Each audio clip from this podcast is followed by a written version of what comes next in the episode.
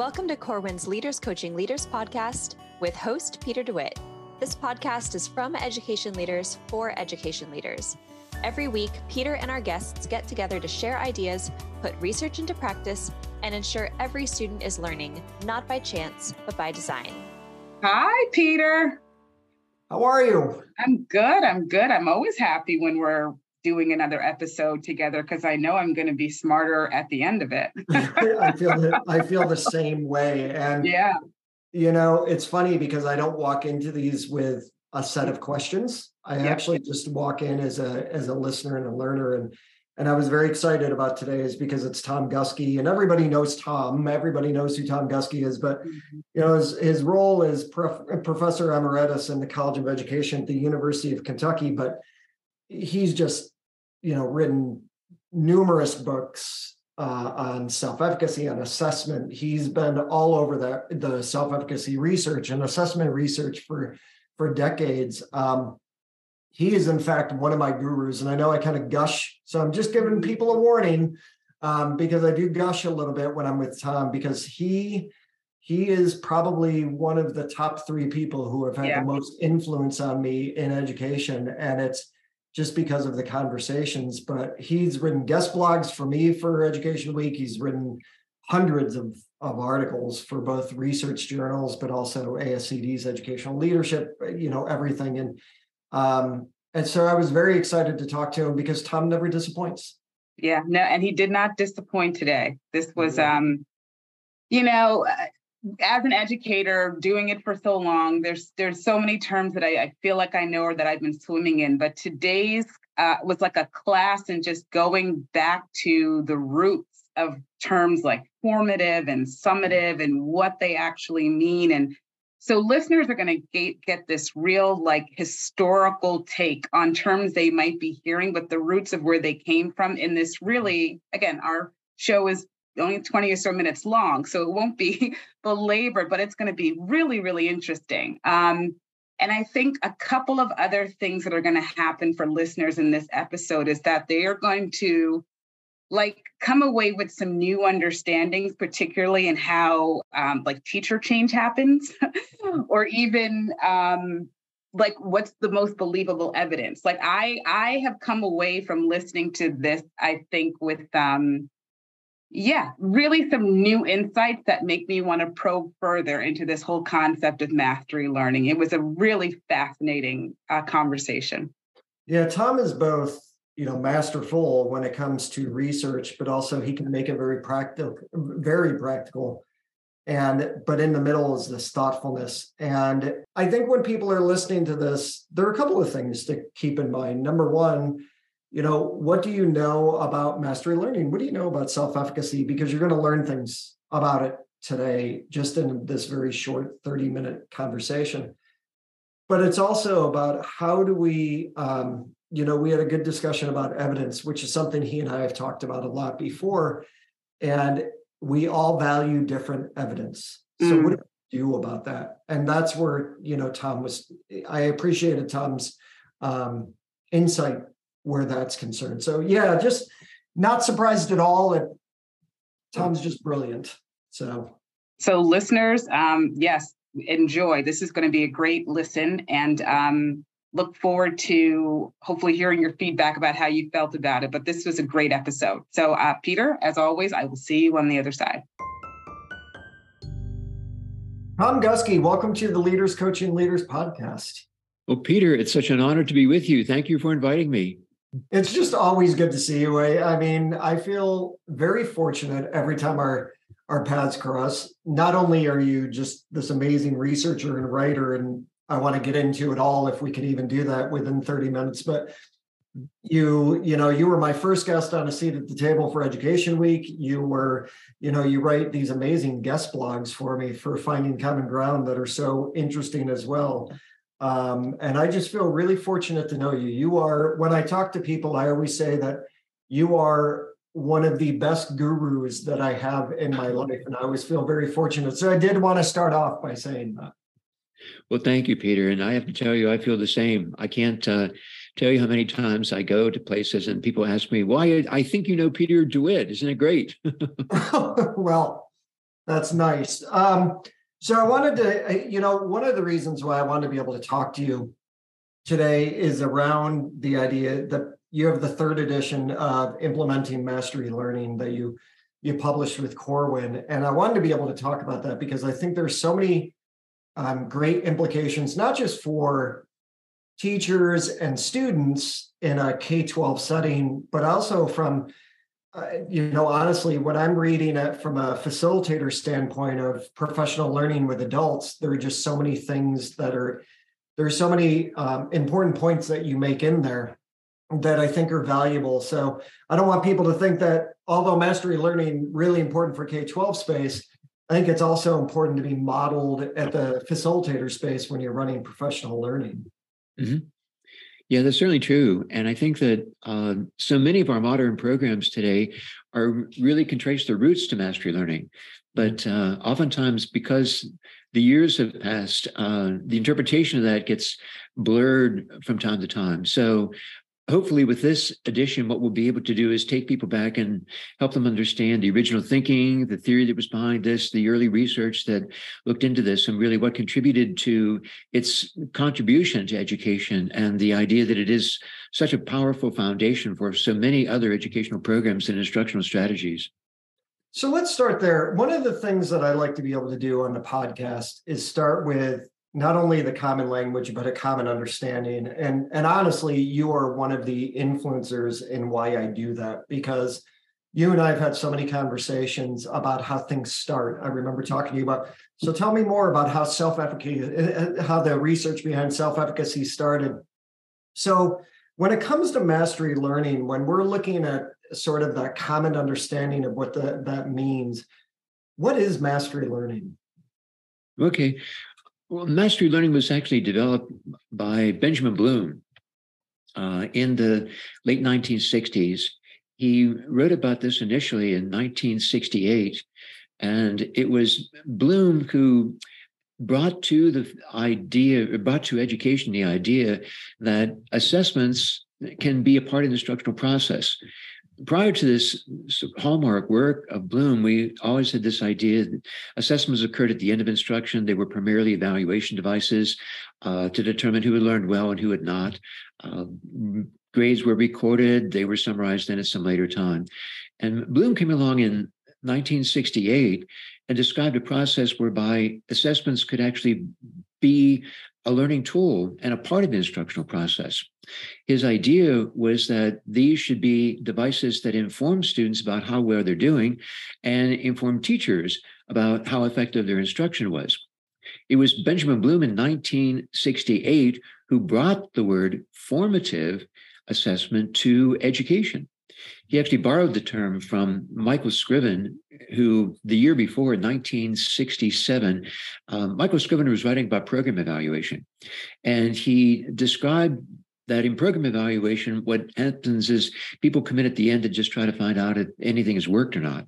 Mm-hmm. And what Scriven was recommending to program evaluators is that they actually gather information while the program is being implemented in order to provide this sort of feedback to program developers so they could make changes as the program was being implemented to be more successful when it got to the end. Benjamin Bloom and Michael Scriven were quite good friends. And the very next year, after they had had some discussions on this, Bloom described how this could be carried over then into education. And we could use assessments actually as uh, formative devices. In 1971, he published the very first book on the handbook on formative and summative evaluation of student learning. So it was this idea that assessments could be learning tools that provided the basis for mastery learning. But Bloom also recognized that assessments alone really don't improve instruction. Uh, it's kind of like checking your blood pressure regularly or weighing yourself regularly doesn't improve your health. It's what you do with the results.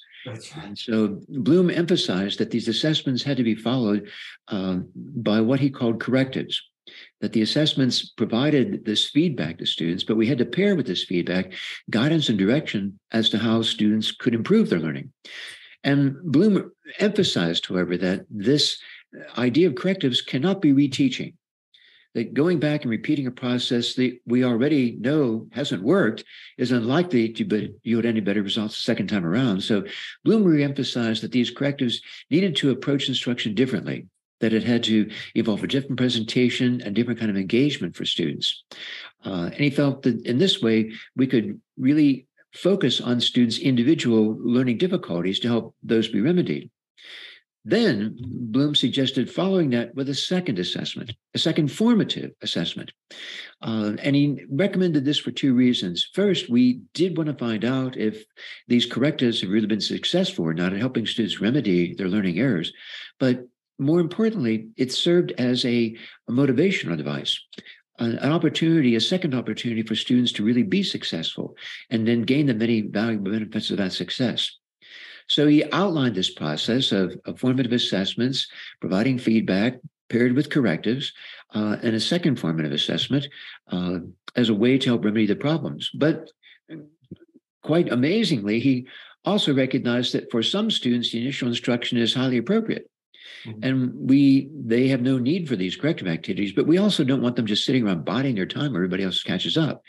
For those students, Bloom recommended we have to provide an exciting and challenging learning opportunity, give them a chance to extend their learning, what he called enrichment. Um, and so he outlined this process of this, you know, the formative assessments, enrichment for those students who do well, uh, that should be rewarding and challenging. Enrichment can't just be more harder problems. There have to be some you know, exciting thing the students who want in recommended that students can give them choice with regard to what enrichment activities they employ. Uh, outlined this in 1968, further developed it in the early 1970s, and that was how mastery learning was born.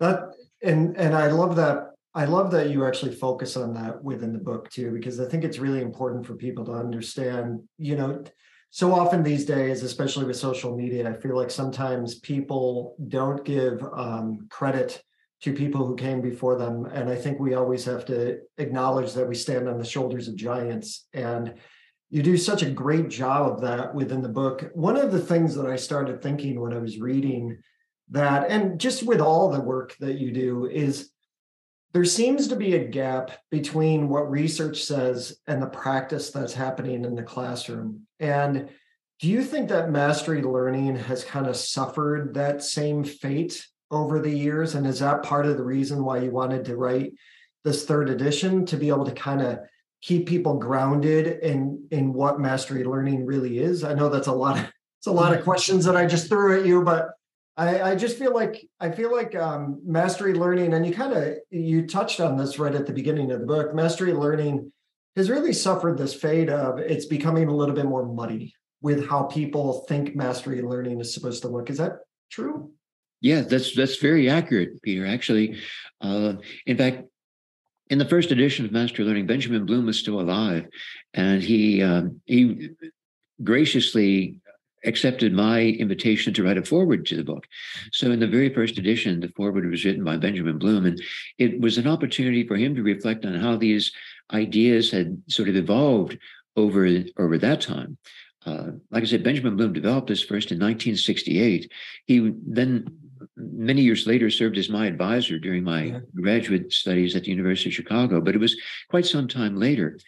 Uh, when we were developing this third edition, we felt that the, the foreword that he wrote that long ago was not particularly important. So what we wanted to do was provide a perspective of what was happening. So um, the folks there at Corwin asked if I could prepare a, a prologue for the book.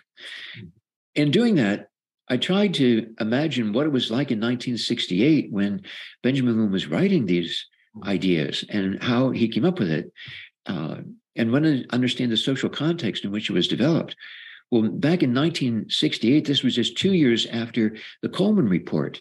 Had uh, Equality of Educational Opportunity had been written, which basically said educators don't have a lot of influence that whether kids learn or not in school, a lot depends on their home environment and social, economic, and demographic characteristics.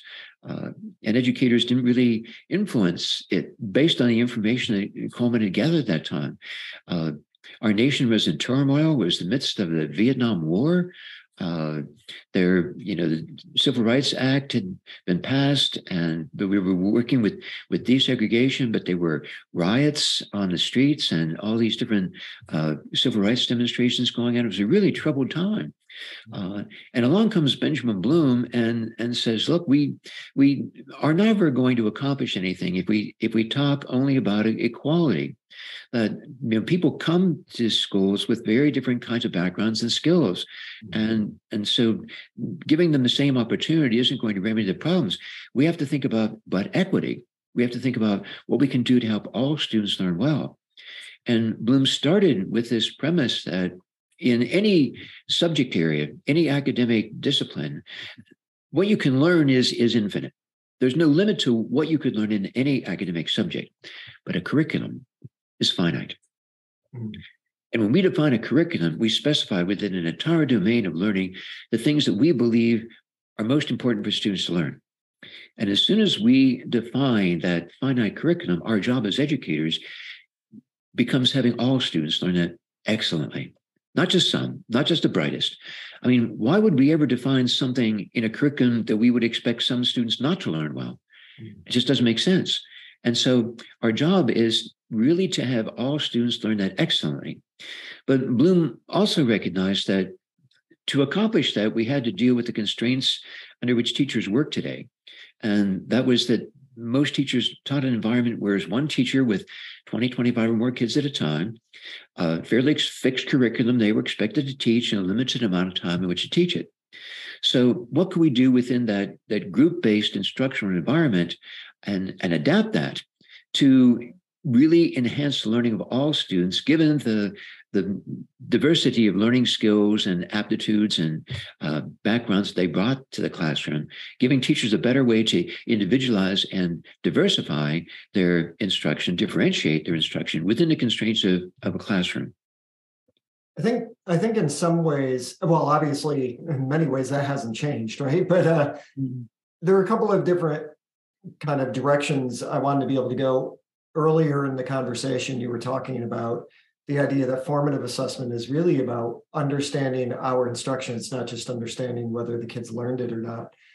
And one of the um, sort of surprising conversations I've had with school leaders from time to time, and just over the past year, is that their their teachers are involved in formative assessments, but they don't see it as feedback about their own teaching right. which is really interesting to me. And mm-hmm. why do you think that's so hard? Like it seems like it would be common sense that we're doing formative assessment.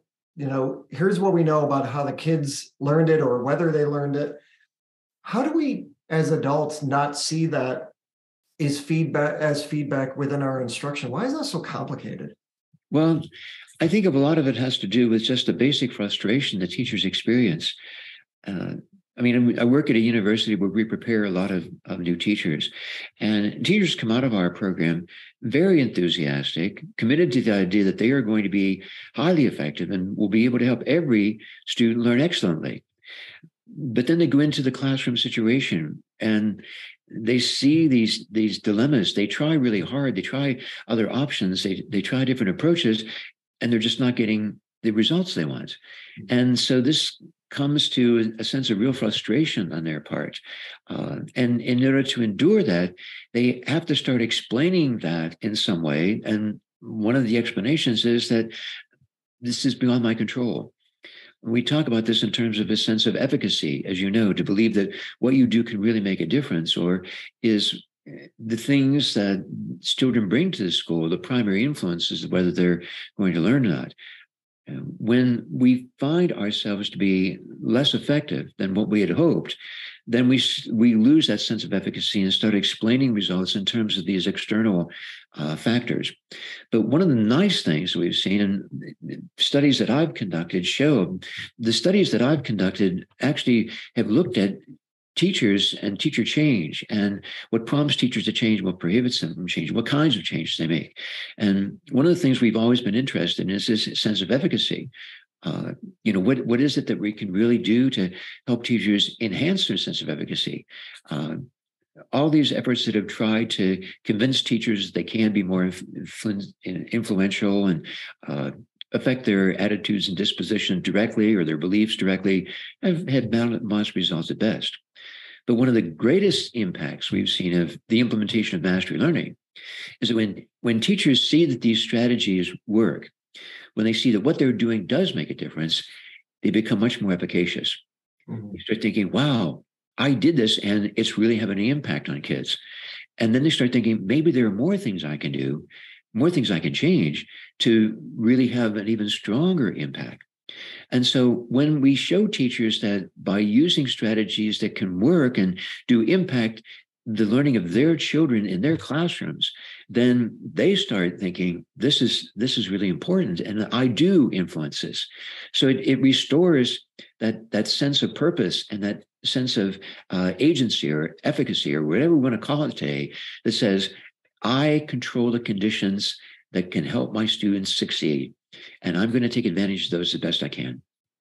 So I mentioned your name a lot, and I know I said that at the at the beginning because I I, I really have been deeply impacted by your research. And one of the things that um, I have been using lately, and Jenni Jenni Donohoo, who you know very well, she has yeah. as well, um, is when we talk about just what you're what you're focusing on, which is you know what comes first professional learning change in teachers beliefs? And everybody seems to think it's a change in teachers beliefs but you actually and correct me if i'm wrong really found that professional learning and this is why it's impacted me because i i understand the onus is on me to make sure that when we're together like i'm very very intentional and we engage in metacognitive activities and everything we can to make sure people get it. But professional learning it starts with professional learning and then it uh, goes to um, a teach a change in teacher practice mm-hmm. and then a change in student um, practice or behavior and then it'll change teacher beliefs is that correct that is correct. Yeah, this is uh, actually stems back to my my doctoral dissertation was on the process of teacher change, and everybody agrees that there are these three major outcomes that we hope from professional learning experience for educators. Uh, we'd like to get some change in their attitudes and beliefs, whether to believe all kids can learn, or uh, believe inclusion is a good thing, or change your attitudes about uh, working with kids that might have special needs and uh, different different things. We we also like to get some changes in their practices, do things a little bit differently as they teach, and finally, we'd like to have some impact on student learning. Uh, broadly defined to include not only academic achievement indices, but things like um, a, a, sense of personal efficacy or agency, uh, confidence in learning situations, uh, believing that you you can be successful in these different learning environments. So I was able to trace in early work this long history that we have in education where we've had the idea that the order of change was attitudes and beliefs first, leading to change in practice, resulting in change in student learning. And I was able to trace this back to the work of some early change theorists who uh, wrote in the 1930s and 1940s. Kurt Lewin, for example, who based many of his ideas on psychotherapeutic models. But all of our evidence on teacher change was showing that that wasn't the way it happened. Um, that the real order of change was exactly as you described. It was practices first, student learning second, and attitudes and beliefs last. The reason that was so, it is experience that shapes the attitudes and beliefs. It's not the other way around. Mm-hmm. And, and so what we have to do is we have to make sure that we provide strategies that can lead to that kind of feedback to teachers that what they're doing does make a difference. Uh, we have to alter the experience. We're finding the same holds true for students. Uh, all these programs designed to enhance students' self-efficacy or or their sense of well-being or the you know a, a, sense of growth mindset on the part of kids has had modest results at best. Because to convince them they can be successful but then have them turn around in a classroom and fail doesn't doesn't matter. What we need to do is is show them that they can succeed in learning environments show them they can experience success and that experience then leads to their confidence that they're going to be able to do it. So yeah, and I think that's that to me has been so powerful because when you think about it from a professional learning lens, too often, whether and when I'm referring to professional learning, whether we're talking about you know meetings at the district office or professional learning within the the district or even you know when you're coming to a workshop or something like that I, i've been amazed at how many people that are told to go to a workshop that don't even know why they're there. And it's happened through conversations, like just, you know, introducing myself and asking people, so tell me, why are you here? And they don't know. And they're being very open and honest. They're not being flippant about it. And that's where I think your work is really also very important to show that professional learning doesn't just start when they show up to the workshop. It's about, you know, uh, like I'll develop success criteria, send it out to the participants um, ahead of time, and then ask them to come with some success criteria as well. Like, how do you want to be successful? One of the other areas that, and you know this because I've talked to you about it numerous times, you've had a profound impact on on some of the things that I say is still to this day, we will talk to leaders who will say, you know, this is the evidence that teachers have to use, and it might be standardized assessments, or mm-hmm. they're not giving teachers much voice in what they're using during PLCs or whatever. And uh, you know, one of the things that I talk about and I reference you all the time is I remember a long time ago, I said, How do you raise somebody's self-efficacy? Something you were just talking about. And and you said it's not that easy. Like right.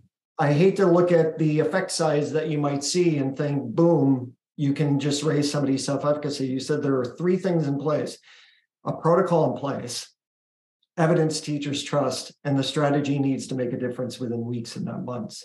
Yes. And that evidence piece is always so important because I don't always get the feeling that teachers are allowed or encouraged to kind of choose their own evidence. There's not a, a, great dialogue about that. And I think that also goes back to what you were talking about earlier with the whole idea of the profession and just, you know, the teacher voice part of it. I'm not saying that they everybody should have full autonomy, but I think we should have a discussion about what evidence is going to work best for us for the success criteria that we've set. Would you, is that correct thinking? No, that's, you're absolutely correct, Peter. And, um, and I know this is, uh, this actually stemmed from a study that I did some years ago where I, I took 15 different indicators of student learning.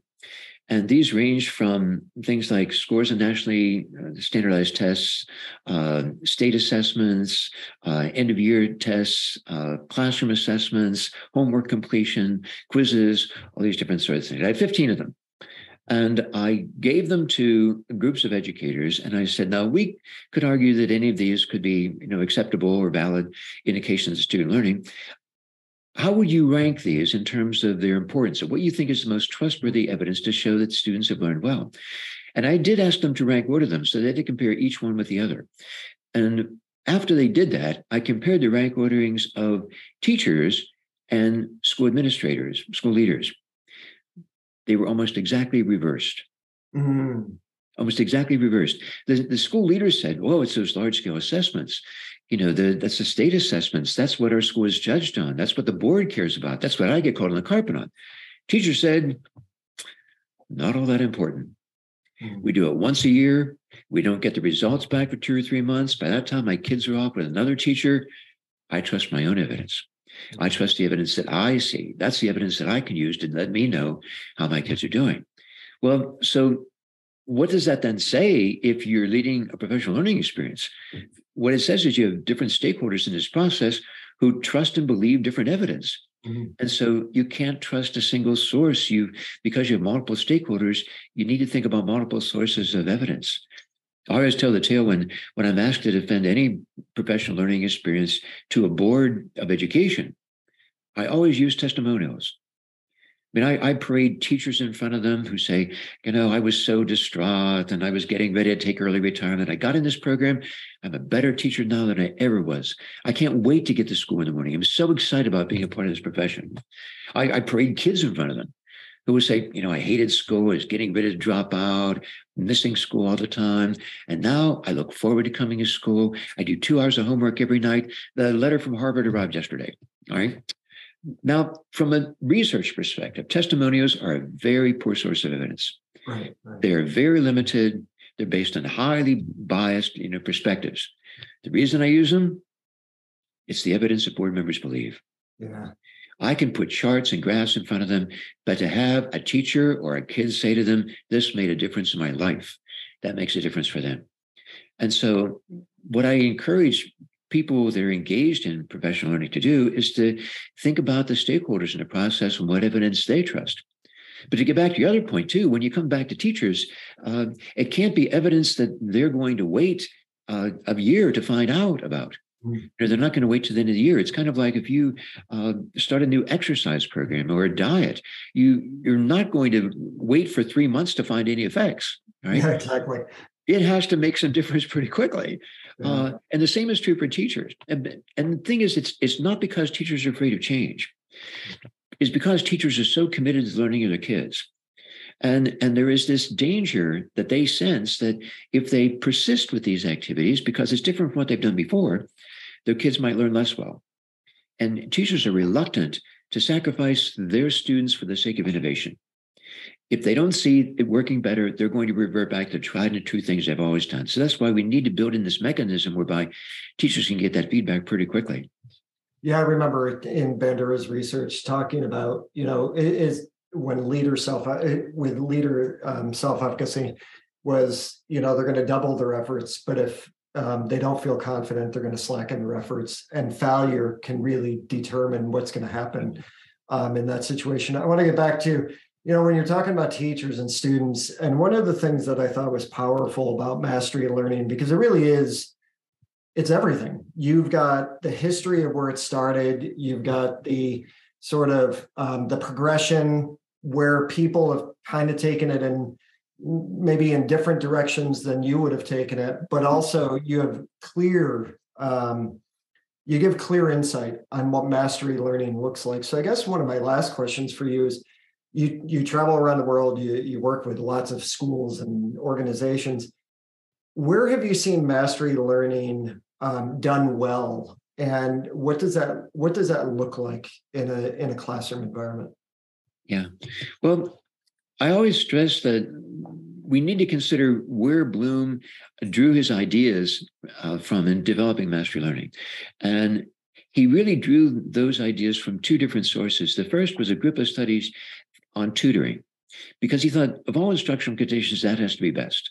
Mm-hmm. I mean, think of it. If we could provide for every student an excellent tutor who could work one on one within the entire school day, what wonderful results we might get. Or consider if we could reduce class size to one. Mm-hmm. I mean, but what is it that happens in that one tutor, one student interaction that that really makes it so effective? And are there aspects of that we could carry over to group-based instruction? And then, very sort of thoughtfully but cleverly, Bloom looked at another set of studies that had, had analyzed the strategies of successful students in group-based classrooms. So, what do successful kids do that less successful kids don't do? Mm-hmm. And it was from those two sources of evidence that Bloom drew his ideas for the mastery learning. If you think about mastery learning, it's exactly what teachers do when they tutor an individual student. If they're tutoring a student and the student makes a mistake, the teacher doesn't go on. The teacher stops, points out the mistake to the student. That's feedback, right? Mm-hmm. Tries to re explain that idea or concept and do it a different way. It's corrective then ask another question or pose another problem to ensure the student understands it before going on. And all Bloom was trying to do is give us a way that we can carry over that same highly effective technique to a group based instructional environment. And plus, it's exactly what the very best kids have always done for themselves. I mean, if you think about that, what do the very best students in any class do when the teacher hands back an assessment? Well, number one, they always save it. They go over it and look at what they got right and what they got wrong. For those things they got wrong, they rework those problems. They look up the answers. They ask the teacher about it so they don't make those same mistakes again. Mm-hmm. But how different that is from the poorer students. What do they do with that assessment? Well, it's in a trash can as they're going out the door, you know, if they wait until then. So the the very best students have always used assessments as a way to gain feedback on their learning and to correct their learning problems. Bloom's idea was can we help teachers structure learning environments such a way that they can compel all of their students to do exactly what the very best ones always did for themselves? And so I think that in those early efforts to implement mastery learning, those were the things that were really emphasized. Taking those two sources of evidence and applying it to group based instruction seeing what elements we could transfer that environment to lead to the very positive results we had. But it's like you said, sometimes we we get away from things and uh, we we talk about them and, and fail to go back and and give credit to the really brilliant people that developed these ideas in the first place. And we try to add to them, which can sometimes be a distraction. I think the onus is on us to make sure that we're we're not doing that either. You have you have such a great way um, of making the complicated less complicated, which is what, I, what I love about you. Mm-hmm. Um, whether you're writing a blog or a book, I mean, all of your books are brilliant. I love your articles, and you know, I feel like I'm gushing right now, but you know this anyway. Um, they're just they're always powerful, and they're they're always very practical, and yet they're so based in research. And you know, implementing mastery learning, the third edition, I I read a lot of books, and it is a book that as soon as, and I knew this, but as soon as I opened it up, I just started highlighting and I started real, you know, oh, I could use this. Oh, this is something that's going to, you know, be beneficial. So congratulations on yet another book. But Tom Guskey, I know we covered a lot of ground. Um, but thank, you know, I think thank you for what you do for education in general. Um, but I just really appreciate the the influence you've had in my life too. And thanks for being a part of the Leaders Coaching Leaders podcast. Well, thank you, Peter. And again, the same is true for you. Our conversations have always helped me see ideas more clearly. You always point out perspectives to me that I hadn't thought about, that clarify my own thinking and my ideas in this. And I really appreciate all the guidance you've given me over the years of our friendship. Thank you. Well, I think you're being very kind, but I'll take it. Of so. course. Peter, uh, that that was an absolutely fantastic conversation. Uh, I feel like I learned so much. I felt like I was in a classroom, but in one of the great classrooms where you're learning from the greats, and you really, you know, the bell rings or whatever it is that that tells you time is up, and you're like, no, I want a little mm-hmm. more. It was really good. I mean, he has given me so much food for thought in a short period of time. For example, you know, he speaks about you know, there's this whole chicken and egg thing about whether it's do teachers' beliefs have to change first, mm-hmm. or is it the professional learning that they get first? And you know, I'm sure people can argue for both sides of it, but re- it really resonated with me where he was like, people have to have experiences that are positive to impact and affect their belief system around things. If you just start by asking people to change their beliefs, but don't give, in this specific context, teachers exposure to those wins or successes, those beliefs really don't have anything to hold on to and change. So I'm I think after this short time, I'm a believer in, yeah, it's giving teachers uh, and anyone the strategies or the skills to do something well, see that change happen, and how that fuels um, just a belief change and how it feels a change in your understanding of your own efficacy. You have to have something tangibly good happen first before that is spurred. So I, that is probably my biggest takeaway from this conversation. Yeah, Tom, I know this is going to sound strange, but Tom makes educational research very exciting. Yeah. Um, he really does. He makes me always want to go and and read more and go deeper and those kind of things. And um, I enjoyed the conversation because of yeah the professional learning side of it like people need to understand as facilitators whether we're talking about directors of teaching and learning within a school yeah. district or consultants who are running professional learning that that professional learning you are facilitating is really really important and tom explains why but it's also about leadership because when we're school leaders, and he said it, he had a study, and you know, leaders value different evidence than teachers do. And he talked about mm-hmm. how the list of 15, they're completely the opposite, you mm-hmm. know, leader. And that should engage us in a conversation about what are multiple, and I'm, we're talking two, three pieces of evidence where people get what they want and need you know whether it's a leader if a leader values some sort of standardized assessment that's fine. But if a teacher values a different assessment are their voices being yeah. heard? Yeah. Because and it's one thing we didn't get into but all of what Tom talks about within this 30 minute block, but also honestly in ways in his articles and books, we're, you know, we have a teacher attrition issue. Yeah. We've got a teacher shortage, um, Yeah. whatever we want to call it. We know that people are leaving the profession. And sometimes they're leaving the profession because they don't feel heard Yeah. or they're not getting what they need. And Tom has Tom has a lot of different research and advice and insight into how to change that dynamic. So when people are looking for how do we change, you know, how do we get people to stay in the profession? Quite honestly, and I'm not being overly dramatic, I find a lot of what Tom talks about and researched and writes about is exactly what we need to do to not just keep teachers in the profession, but also elevate the profession and have more of an impact on student learning. So this was, you know, I feel very fortunate just to have these podcast interviews because I feel like mm-hmm. all of them, you know, all of the ones on the season this year are really, really important and they've been heavily engaging for me, but they're all different too. Mhm. Like, Yeah. they, they all have their own nuances. Yeah. But very excited to talk to Tom today.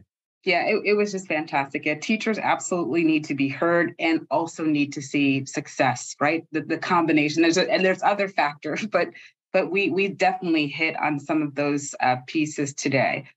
I've learned a lot. I was absolutely like all conversations a learner in this one, but um, I lots of food for thought. I'm going to be picking up his latest edition of Mastery Learning. Right, it's the third edition. out Implementing Mastery Learning, third edition, and it's just uh, it's very research based, but it's also extremely practical for what this could look like in the classroom and and in our school, and also if you facilitate professional learning. I mean, I find value in it just from from that space. So.